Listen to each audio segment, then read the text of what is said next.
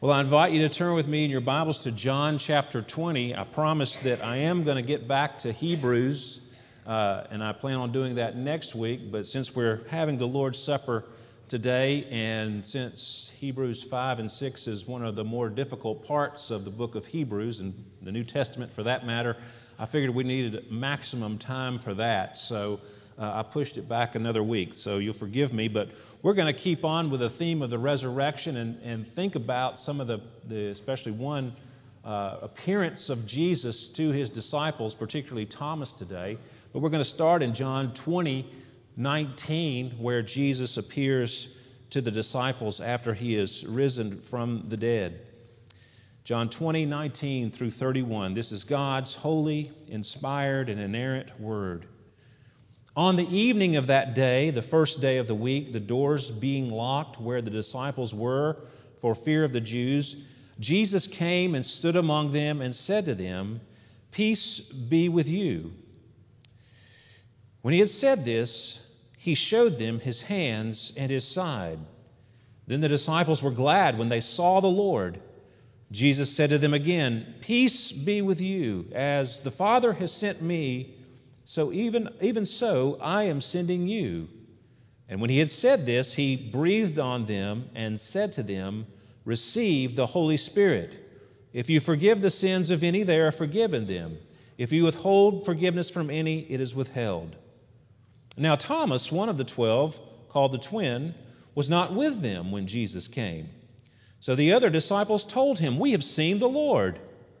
But he said to them, Unless I see in his hands the mark of the nails, and place my finger in the mark of the nails, and place my hand into his side, I will never believe. Eight days later, his disciples were inside again, and Thomas was with them. Although the doors were locked, Jesus came and stood among them and said, Peace be with you. Then he said to Thomas, Put your finger here and see my hands, and put out your hand and place it in my side. Do not disbelieve, but believe. Thomas answered him, My Lord and my God. Jesus said to him, Have you believed because you have seen me? Blessed are those who have not seen and yet have believed.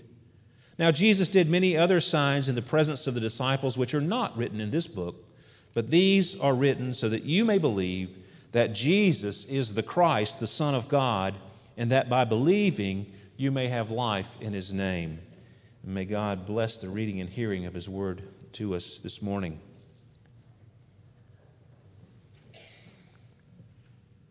Doubting Thomas. That's a characterization with which we're all familiar.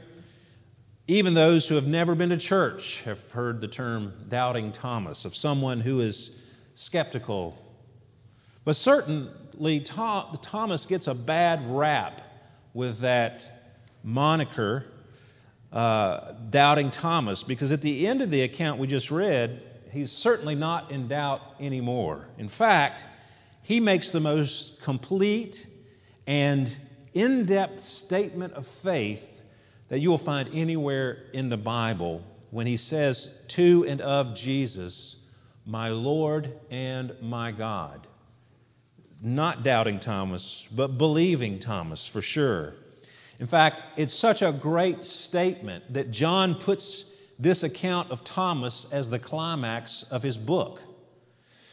This is important because verse 30 tells us that John has been very selective in what he has included in his gospel account. If you look at verse 30, it says, Now Jesus did many other signs in the presence of the disciples, which are not written in this book. See, yes, this book uh, that John wrote is a historical account. Uh, everything is true, it did happen, but it's not a complete history. John is not simply recording for us a, a, a complete record of Jesus' life. In fact, if you add up all the days John does record in his gospel, it only adds up to like 21 or 22 days of Jesus' life. And at the end of the book, if you flip over to John 21 25, he reiterates this same thing. Now, there are also many other things that Jesus did. Were every one of them to be written, I suppose that the world itself could not contain the books that would be written. So, what we see here is that John sat down and he picked, he picked out certain episodes in Jesus' life, very selective, and he's selective in order to prove a point. He's got an agenda. He's writing these occurrences and he tells you exactly why he's doing it. Verse 31 of chapter 20.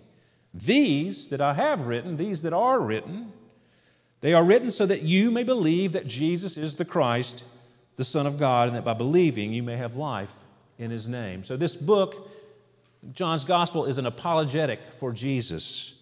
Jesus the Christ, the Son of God. So, John is demonstrating here that Jesus is the Messiah, the Son of God, and he wants you to believe in him so that you will have eternal life. So, chapter 20 is the climax of the book of John, and then chapter 21 is just an epilogue where John ties up a few loose ends.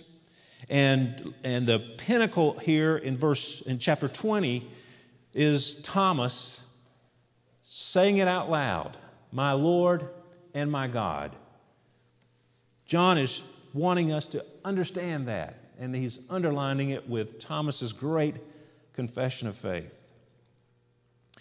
Now, if you think about it, just as just a brief aside here, when you, if you were making up uh, a story, if you, like many people claim that the disciples made this all up, you would never write it like this. The climax of your story is one of the disciples, one of the closest followers of Jesus, doesn't believe that he rose from the dead.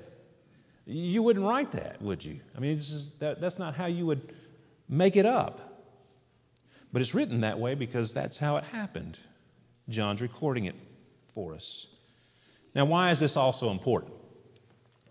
This doubter.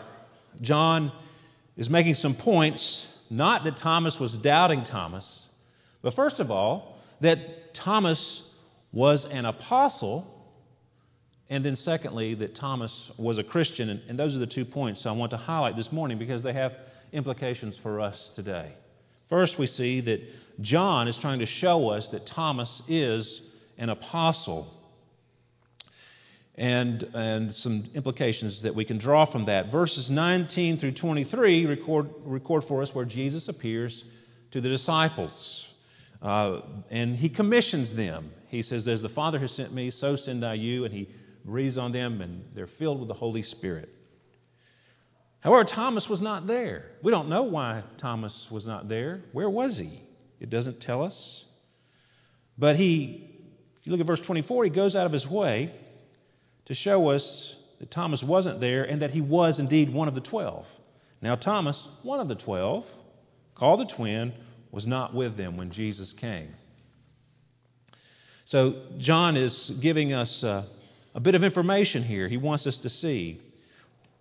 We are just we're told that he's missed this important meeting, but he is indeed one of the twelve. And, and we know this is an important meeting because verse 20 says, He showed him them his hands and his sides, and then the disciples were glad when they saw the Lord. He revealed himself to them, the risen Christ. And that's important because in order to be an apostle, the word apostle means one who is sent, one who is sent out to be a witness of the resurrection in this case. You had to be a witness to the resurrection in order to be an apostle. When the uh, apostles were replacing Judas in the early chapters of Acts, Acts 1, it's, they, they're trying to decide who's, who they're going to choose. Uh, one of them said, one of them, it, it says, uh, so, one of the men who have accompanied us during all the time that the Lord Jesus went in and out among us, beginning from the baptism of John until the day when he was taken up from us, one of these men must become with us a witness to his resurrection. See, the qualifications for being an apostle, has, you have to be a witness to the resurrection. So, if you're watching late night television and there's somebody on there preaching away and his title is Apostle so and so, he's not an apostle not with a biblical definition of apostle. You have to be a witness to the resurrection. Now, Paul was an apostle, but he was not one of the twelve. However, he makes this a point in 1 Corinthians 15. He says there, I delivered to you as of first importance what I also received that, the, that Christ died for our sins in accordance with the Scripture, that he was buried, that he was raised on the third day in accordance with the Scriptures, and that he appeared to Cephas, Peter, then to the twelve. Then he appeared to more than 500 brothers at one time, most of whom are still alive, though some have fallen asleep. Then he appeared to James, then to all the apostles. Last of all, as to one untimely born, he appeared also to me. So Paul can be an apostle because the risen Christ appeared to him on the road to Damascus. So Thomas had to physically see Jesus in order to be an apostle. Now, why? Why is this so, so important? Why is it important to see Jesus? Well, it takes us to the very nature of the gospel. The good news is what the, word gospel means it's the good news of Jesus. The gospel, the good news about Jesus, is not what he taught, it's what he did. It's what he did in his life, death, and resurrection. What happened in history? God became man and dwelt among us. He lived a perfect life. He died a sacrificial death, and he rose from the grave, and he is alive forevermore. So, the gospel is what Jesus did in his life, death, and resurrection in order to save sinners such as you and I. He did the work for us in his life, death, and resurrection. And we see this stressed in the New Testament. Just a couple of examples. Acts 4:33. It tells us about the, the apostles. Uh, with great power, the apostles were giving their testimony to the resurrection of the Lord Jesus and great grace was upon them all. What were they talking about? They were talking about the fact that Jesus was alive and that had, had defeated death and had risen from the grave. And when John writes his epistle, 1 John, he begins it this way That which was from the beginning, which we have heard, which we have seen with our eyes, which we looked upon and have touched with our hands, concerning the word of life. The life was made manifest, and we have seen it and testified to it and proclaimed to you the eternal life which, which was with the Father and was made manifest to us. That which we have seen and heard, we proclaim also to you, so that you too may have fellowship with us. And indeed, our fellowship is with the Father and with His Son, Jesus Christ. So, see, John is concerned about all the things they experienced, the things that they had touched and seen from the very beginning, probably meaning from the beginning of Jesus' public ministry. Now, see, there are many people today who say that Jesus was just one of the many great teachers the world has produced. However, if Christianity is simply following the teachings of Christ, then there would have been no need for Christ to die or resurrected. We could have just followed his teachings. It would not have been important for Thomas or the other apostles to see Jesus risen. That would also mean that Jesus is no different than any other dead religious teacher in the world Buddha, Confucius, Muhammad, etc. See? Jesus didn't come to give you a set of rules for you to follow in order to get salvation from God. No, Jesus did something. He came to earth to gain salvation for us through his life, his death, and his resurrection. He died and rose again in our place to achieve salvation for us. And he wants to give it to us as a free gift. See, can you see how this means that if you take away the resurrection, then Christianity is disemboweled? If Christ just died a death like anyone else and remained in the grave, then he did not have victory over sin and death. That's the point that Paul makes in 1 Corinthians 15. If Christ is proclaimed as raised from the dead, how can some of you say that there is no resurrection of the dead? But if there is no resurrection of the dead, then not even Christ has been raised. And if Christ has not been raised, then our preaching is in vain and your faith is in vain. If, if Jesus didn't rise from the dead, then this is all pointless. We are even found to be misrepresenting God because we testified about God that He raised Christ, whom He did not raise, if it is true that the dead are not raised. For if the dead are not raised, not even Christ has been raised. And if Christ has not been raised, your faith is futile. And you are still in your sins. If in this life only we have hoped in Christ, we are all people most to be pitied. That's about the strongest statement as you can make about it. Now, this is one reason why John places so much importance on this episode with Thomas. Thomas is an apostle, and the apostles were the first witnesses of the resurrection, and they are the foundation of the church. Paul makes this point in Ephesians 2. So then, you are no longer strangers and aliens, but you are fellow citizens with the saints and members of the household of God, built on the foundation of the apostles and prophets, Christ Jesus himself being the cornerstone. The prophets pointed to Christ, they, they talked about the coming Messiah, and the apostles witnessed the Messiah. They witnessed his life, they witnessed his death, and they witnessed his resurrection from the grave. Jesus appeared for 40 days to the disciples, to the apostles, and to many others, and then he ascended to heaven. And the God man sits at the right hand of the Father. And their testimony to the resurrection is the foundation of the church. And the question you need to be asking yourself is this Do you believe the testimony of the apostles? Look at verse 29. Jesus said to Thomas, Have you believed because you have seen me? Blessed are those who have not seen and yet have believed. See, Thomas is rebuked here by Jesus. Why? He's rebuked because he did not believe the testimony of his fellow apostles. He said, I'll never believe unless I touch him and see him. So, what does Jesus do? He reveals himself to Thomas. Look at my wounds, he says, and Thomas believes. Maybe you, like Thomas, are having trouble believing today. Well, look at his wounds. That's what Thomas did. He saw the wounds. You can't physically see them like Thomas did, of course, but you can see them with your mind's eye in the words of the apostles. And as Jesus said, you will, you will be blessed if you believe the testimony of the apostles. So it was important for Thomas to be one of those who testified to the resurrected Christ. And it's important for us to believe in the testimony of Thomas and his fellow apostles.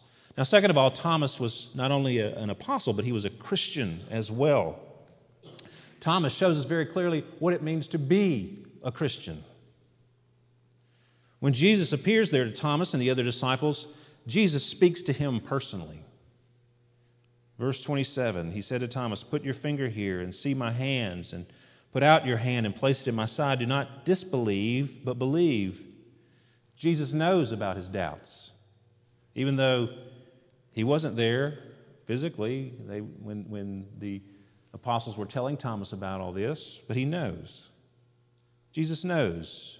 The same about you. He, Jesus knows where, are you, where you are struggling to believe that He is gracious. He says, Touch me, Thomas, see my scars. Do not disbelieve, but believe.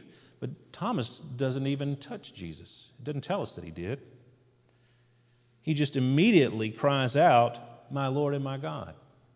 If you look at classical art, uh, many paintings of this scene with Jesus in the room with the disciples and with Thomas specifically. And, and most of those pictures has Thomas poking his fingers in Jesus' side or touching his scarred hands. But the text doesn't say that he did that.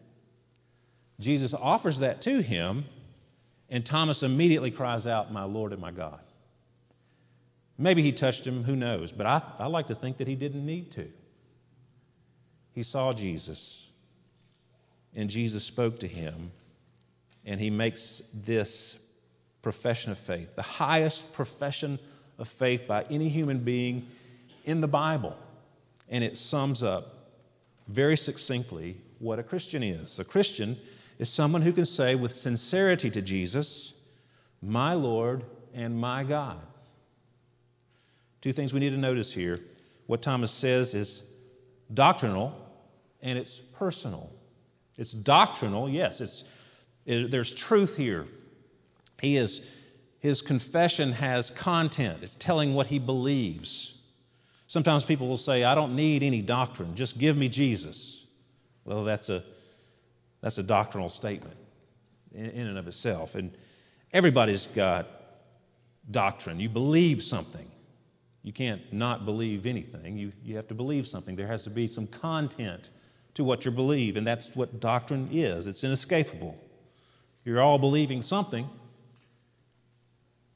Now, when people say that, I don't need doctrine, just, just give me Jesus, that's not a terrible statement to make because people who say that, and they're, it's an anti intellectual statement, but they're usually reacting to hyper intellectualism, where people's con- the content of their faith is all in their head and there's no heart to it. See, there, there's, no, there's no warmth, it's all just facts.